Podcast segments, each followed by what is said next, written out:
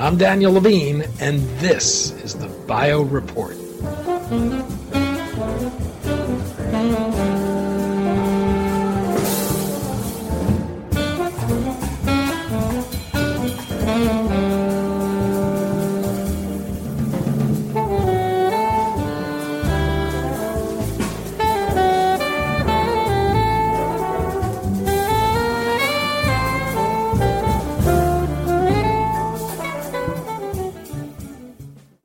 The development of mRNA based vaccines has represented a major advance in the field of vaccine development.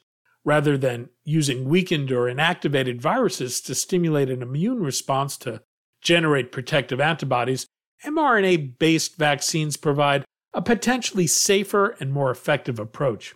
mRNA vaccines work by introducing a small piece of mRNA into the body, which encodes instructions to produce a specific viral protein for the cell to manufacture. This protein then triggers an immune response, leading to the production of antibodies that can protect against specific diseases. Combined Therapeutics has designed a modified mRNA based vaccine platform that allows for the inhibition of protein expression in specific tissues, enabling targeted vaccine treatment and preventing off target side effects. It's designed to be adaptable and efficient, which makes possible rapid production of vaccines for a wide range of diseases and disease variants. We spoke to Thomas Vancott, Chief Scientific Officer of Combined Therapeutics, about the company's mRNA platform for vaccines, the advantages it provides, and its potential to use the same approach to train the immune system on specific mutations in a tumor.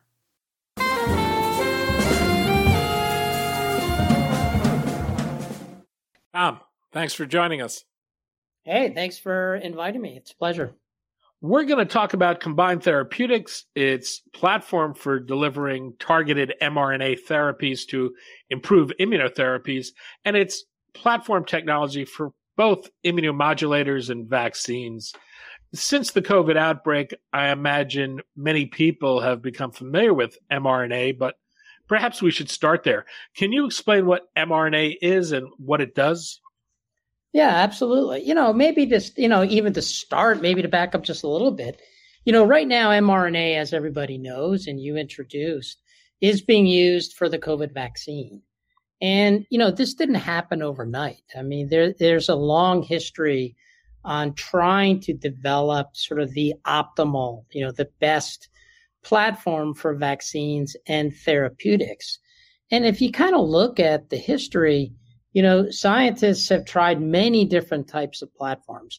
They've tried many different approaches, you know, for vaccines. And the idea is always to, you know, elicit the best immune response and the best protective immunity, you know, possible and try to bring both the antibody and the cell made cell mediated immunity into action. So, you know, scientists and companies have tried approaches from live attenuated vaccines, whole inactivated vaccines, you know, recombinant proteins, viral vectors, and even plasmid DNA. And, you know, all of these had their pros and cons, but none of them really were able to elicit that kind of long awaited, strong, potent you know, uh, immunity. And then mRNA kind of came onto the scene. Now, that wasn't yesterday. mRNA has been worked on for a while as a platform for vaccines and therapeutics. Um, and it just turns out, you know, that this has become a really excellent platform to use for both vaccines and therapeutics. So, so why, why is that? Well, you know, mRNA is made in the body continuously. Your cells produce mRNA. That's the blueprint to producing all the needed proteins that makes a cell function and makes a cell work. So the mRNA is really is really the blueprint. And you know, so what we're doing when we're you know administering an mRNA vaccine, we are just giving the cells one additional piece of mRNA to convert into a protein. Um, and in this case, if we can get the mRNA into the cell, then its regular cellular mechanism will be able to convert that particular piece of mRNA into a protein and the protein that we're targeting. And if this is a vaccine, and if this is a foreign protein, so meaning if this is a protein that your body does not normally produce, then your immune system is going to see that as something foreign. It's going to see that as something that shouldn't be there, and it will mount an immune response. And then it will be primed if it ever sees that protein again. For example, if it's on the surface of a virus or a bacteria. So, really, using mRNA is just taking advantage of the body and the cell's normal uh, cellular processes and giving it just another piece of mRNA uh, to to use to make a protein that, in this case, we think can be very helpful as a vaccine, or it could be a protein that the body needs for therapeutic purposes. We can ex- exploit the body's own machinery with mRNA to produce these proteins, but what makes this preferable to delivering these proteins rather than just making the protein and, and giving that to the patient? Yeah, that's a good question. I mean, there's really, you know, I see a couple of advantages to that. And, you know, the first one really, you know, is production. You know, how, how do we, how do we make an mRNA vaccine versus how we make a more traditional vaccine? And to make an mRNA vaccine, it is actually much quicker. And I think we saw that with our response to COVID. I mean, I think everybody was amazed at how quickly we could a kind of identify the the virus itself and then convert that into a vaccine. And so when you're actually producing an mRNA vaccine, you actually save a couple of steps, production steps or manufacturing steps that you need for a protein. Um, all you really need is the sequence. Um, and you could use the sequence of a, you know, particular, you know, infectious disease, or it could be the sequence of a, of a tumor antigen. Um, and then once you have that sequence, you know, you can make quickly a, a, a DNA template and then convert that DNA template into an mRNA product.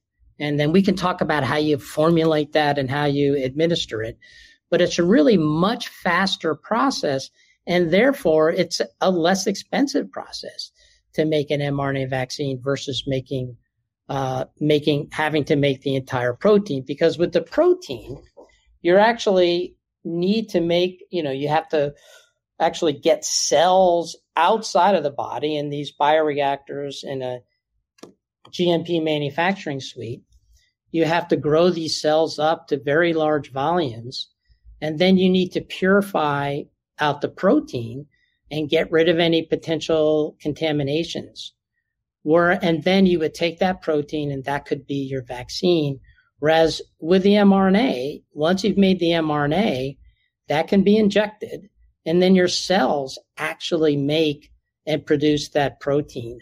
So the body itself is making the protein and, and there won't be any sort of contaminations when the body makes the, the protein itself. So that's, so that's really one advantage. And, you know, it's the rapidity that you can go from sequence to make the mRNA.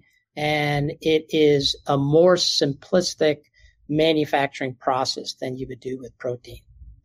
But the second, but the second thing, and this is really important too, um, and this is more from a um, therapeutic and vaccine perspective, is that you know anytime you're producing a protein, the cell itself that's used to make the protein can have a slightly different imprint on that protein.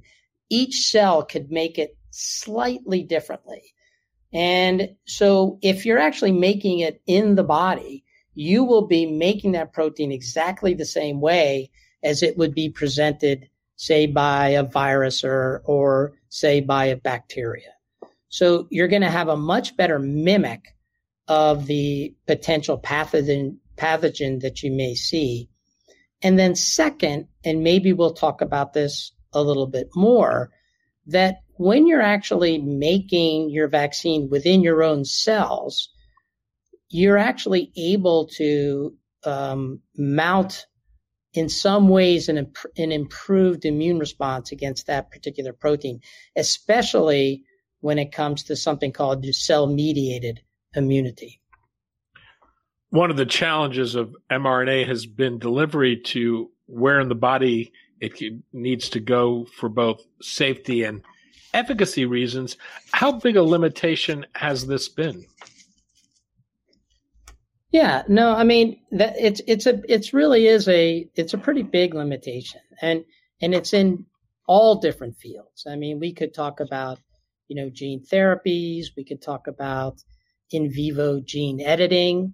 You know, there's a lot of uh, hope to be able to do in vivo cell engineering for, say, CAR T cells, um, but also in in the case of vaccines. So, really, what you want to be able to do is you want to be able to direct your protein expression to the specific cells where you want that protein expressed. So, I mean, if you think about it, if you're trying to treat something like a disease like muscular dystrophy, right? That's a disease in the muscle.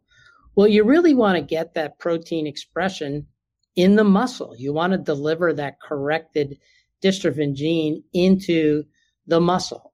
And you don't really need it to go anywhere else. You'd like it specifically to the muscle.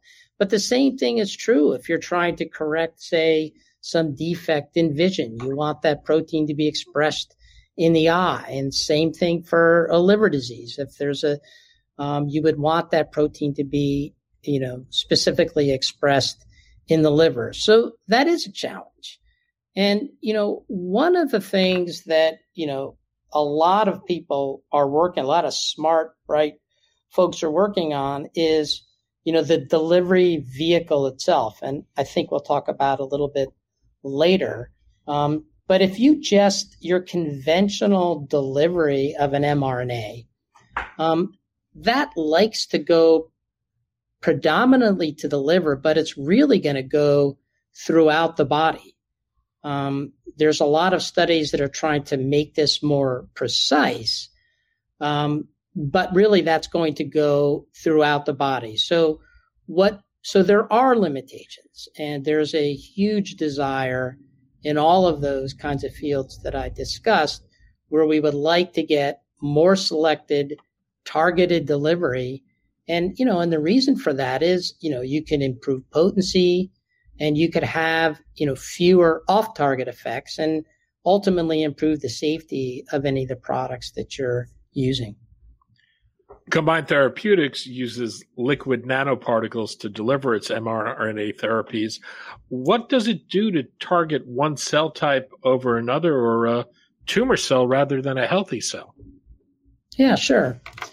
So, um, yeah, I mean, actually, you know, most of the mRNA is is using what they call lipid nanoparticles.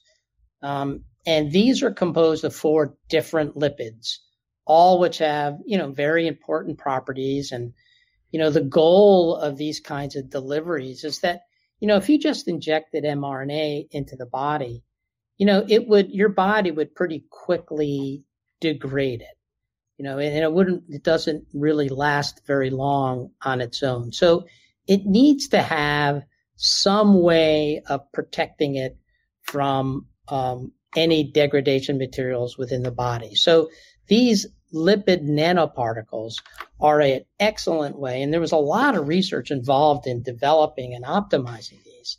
But this is a way that you can encapsulate the mRNA, meaning that this lipid nanoparticle can protect the mRNA from de- degradation, and it also enhances the ability of it to get into a cell. So the lipid nanoparticle will get into the cell and then release the mRNA, and that's where you can get the mRNA um, expression within the cell. Now, many companies are developing better and improved versions of, of the lipid nanoparticles, and we have had the opportunity to to work with a lot of these different companies that are trying to be more precise at targeting But our approach, so the approach with combined therapeutics is actually very complementary and additive to all these approaches. So what we're really doing is we're modifying the mRNA itself and basically putting a, you know, go, no go signal on the mRNA depending upon the particular cell that it gets into or depending upon the particular tissue that it gets into. So if we want our mRNA to express and produce protein in a muscle, we will make sure we don't have any inhibitory sequences in our mRNA. But if we don't want it to be expressed in, say, the liver, then we'll have the signal that would prevent the protein from being produced and expressed in the liver. That, that's very cool. Is what's known about your ability to do this to date, and does this allow you to use systemic delivery of, of your therapies and vaccines? Yeah. So yes, and it does. It does allow us to to do systemic delivery. So in the in the case of our lead candidates, which in this case is an intramuscular administration of an mRNA vaccine, yes, we can do systemic administration and we can control where that protein gets expressed. Because as I had said before, most of the lipid nanoparticle deliveries will deliver your mRNA to multiple different cells and tissues within the body. But with our technology, it won't allow that mRNA to be translated and expressed and produce protein, but only in the tissues that we want it to be expressed, where we think that we would the, the body would have a benefit of producing those particular proteins. So explain exactly how you're able to do that. Is, is this your multi-organ protective binding miRNA sequences? Yeah, no, ex- yes, exactly. Um, so unpack that. What what are those, and, and how do they work? Sure. So yeah, we call it our our MOP or our multi-organ protection. And what we do here is, you know, there is a property of cells that was discovered a while back. And this is a property that we're leveraging. And what it is, is that we know that pretty much every cell in the body, um, we talked about how cells produce proteins, but they also produce another entity, which are called microRNAs or, you know, very small RNAs. So these are small pieces of RNA, maybe about 22 base pairs um, as opposed to proteins that may have hundreds of uh, base pairs for the encoding mRNA. But it, what's really interesting, if you go around and look at all the different cells throughout the body, looking in different tissues, looking in muscle or lung or heart or pancreas, it turns out that the microRNAs that are produced by these different cells are all different. Um, you know, turns out there's thousands of these different microRNAs, but no two cells produces the same array of these different microRNAs. And that's exactly what we're leveraging. So there are databases and there's been a lot of research that has shown, you know, this particular muscle cell can produce these particular microRNAs and this particular liver cell will produce, you know, this particular array of microRNAs. And so what we do, and we take our mRNA and in in what we call a non-coding region. So this is a re- region that really just controls um, the expression of that of that RNA. We insert binding sites to the microRNA. So, for example, so if, for example, that RNA got into, say, a liver cell and we had a microRNA binding site, if that liver cell made that microRNA, it would bind to the microRNA binding site and prevent that RNA from expressing that protein, which would lead to degradation of that mRNA. So if we know where we do not want our proteins to be expressed, then we would add a microRNA binding site that um, corresponds to that particular cell type. And we can add multiple binding sites. We can add three, four, five, six, you know, to this non-coding region. So you can really engineer this into your mRNA and it tells, you know, it pretty much would prevent those particular, you know, proteins to be expressed in cells where you do not want. So if I if we think about a vaccine, for example, you want that vaccine to be expressed at the injection site in the muscle. So we make sure there's no microRNAs that would prevent expression in the muscle. But we don't want that protein to be expressed, say, in the liver or the heart. So we'll add those binding sites that correspond to microRNAs that are produced in the liver or the heart. And in this way, we can get selectivity. You also have a, a, a second platform, which is used for drug modulation. This is used to produce therapeutic proteins in tumor cells and leave healthy cells alone. What's this and, and how does that work? Sure. Yeah. So, so this is very similar to what we just talked about with our MOP. Um, and this platform really includes the mRNA with our multi organ protection or these microRNA binding sites combined with a lipid nanoparticle or any delivery system. And it turns out that, you know, what we were just talking about when we said if we looked at muscle cells or liver cells or heart cells, how you have a different array of microRNAs, it turns out, interestingly, that, you know, for example, in the liver, if you look at a healthy liver cell versus a uh, tumor or a cancerous liver cell, there's also a different array of microRNAs. And some microRNAs lose expression when that liver cell becomes a cancer cell. And that is something that we can also take advantage of. So if you're directing a treatment, if you're directing this mRNA MOP platform to treat a cancer cell in the liver, we can add a microRNA binding site that's present in the healthy cell, but not present in the tumor cell, which thereby selectively allows expression of your cargo or of your protein in the tumor cell and not the healthy cell. So it's a very similar concept uh, for the vaccine. It's all about understanding how these different microRNAs are distributed and modulated, you know, with say a disease course that can allow us to more selectively uh, um, engineer where we want those proteins to be expressed. The company has said it expects to be in the clinic in 2024. Does it have a pipeline at this point? Yeah, we do have a pipeline. Um, we have our own internal. We sort of have a twofold um, plan. We have our own internal pipeline, and but we're also working with um, some other uh, partners that have really interesting, say, antigens or uh, therapeutic proteins that they want to use our platform in.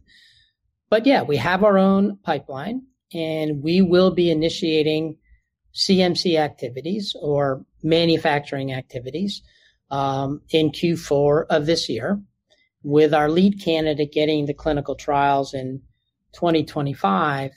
And, you know, you kind of alluded to this a little bit earlier, but our lead candidate right now, you know, the candidate they will be working with our CDMO partners to produce um, in Q4 is what we actually call a molecular adjuvant. And this is an entity that can actually enhance the activity of any vaccine.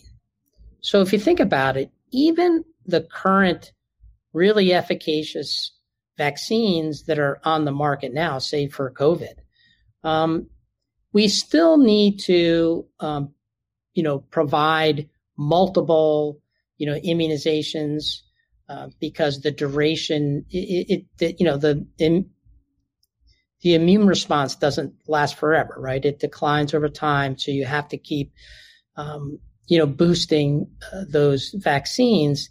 And second of all, there are some populations that respond less well to these mRNA vaccines. You know, populations such as elderly and immunocompromised uh, individuals. And the thing with our molecular adjuvant approach is that we can actually restore that immunogenicity in some of these immunocompromised populations. And by doing that, what that allows us to do is a couple of things. One, it can, you know, lower the dose and require fewer shots, which will certainly help with compliance and certainly help with lower costs. And, but it can also provide, you know, a longer window of vaccine protection. And as I say, be a little bit more universal for a wider range of uh, the population.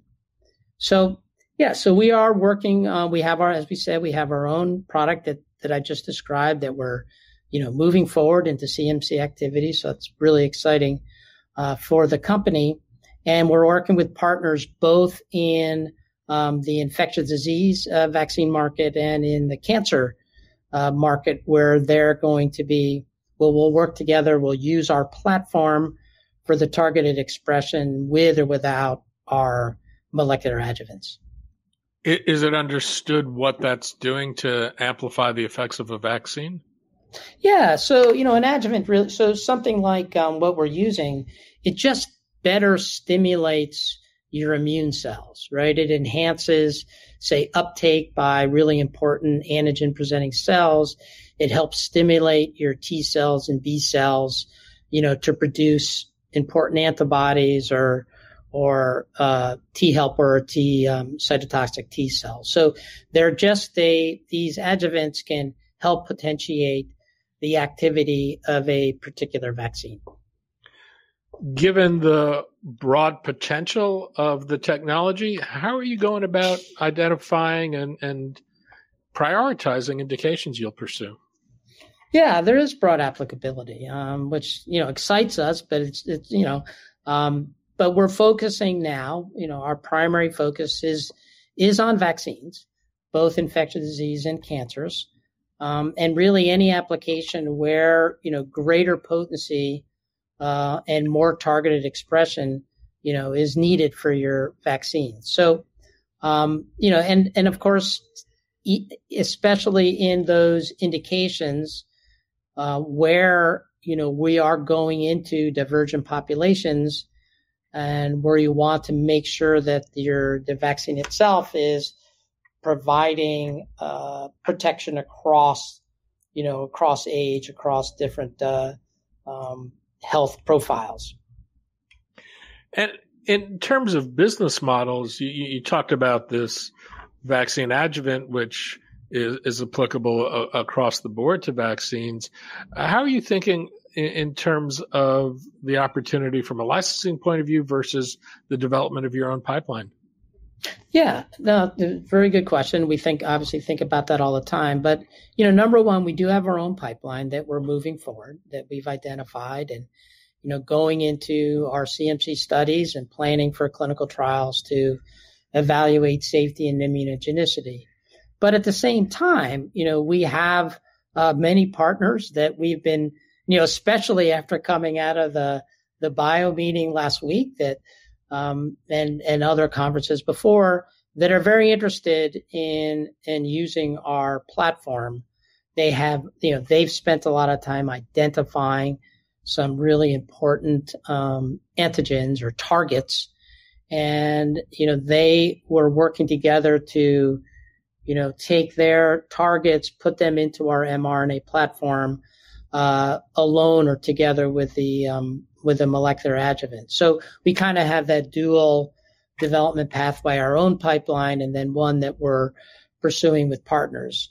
You know, you know, we haven't really talked about it, but we're a small company, um, and you know, obviously we can only do we can we can only do so much and focusing on a, our couple lead candidates makes sense, but then teaming with experts from from other other entities that we can work together to co-develop uh, makes a lot of sense to us, and that's how we're that's how we're moving that's how we're moving forward. The company has been successful at raising some money through grants and, and through winning challenges as well as uh, getting lab space that way. As you think about financing, how, how is the company funded to date and how far will existing funding take you? Sure. Yeah, we have been fortunate. You know, I think you, you always remember some of your first investors, right? And, you know, we were very fortunate kind of early on that we got the attention of uh, Merck MilliporeSigma that was excited about our mRNA platform and our ability to, you know, target protein expression. So they did give a big helping hand to us in our early days to, you know, be able to purchase equipment that allowed us to, you know, produce our research lots of mRNA and do our, you know, lipid nanoparticle formulations where we were able to conduct all our preclinical studies. So really excited and happy uh, and thankful to their support in the early days. And of course, utilizing, um, leveraging all that equipment and know-how, you know, allowed us to produce our preclinical data, which of course um, allowed us to get external funding. And you know, we're happy to announce we just successfully closed uh, Series B with investors from U.S., Europe, and Asia, and the company is now well funded with a runway into 2025 and and well positioned to reach uh, and fund our IND filing. Uh, how how big was that round? Um, we haven't disclosed the amount of that round yet, but I think we will be having a press release very shortly. Tom VanCott, Chief Scientific Officer of Combined Therapeutics. Tom, thanks so much for your time today. Hey, no, it was it was my pleasure. Thanks a lot for doing this.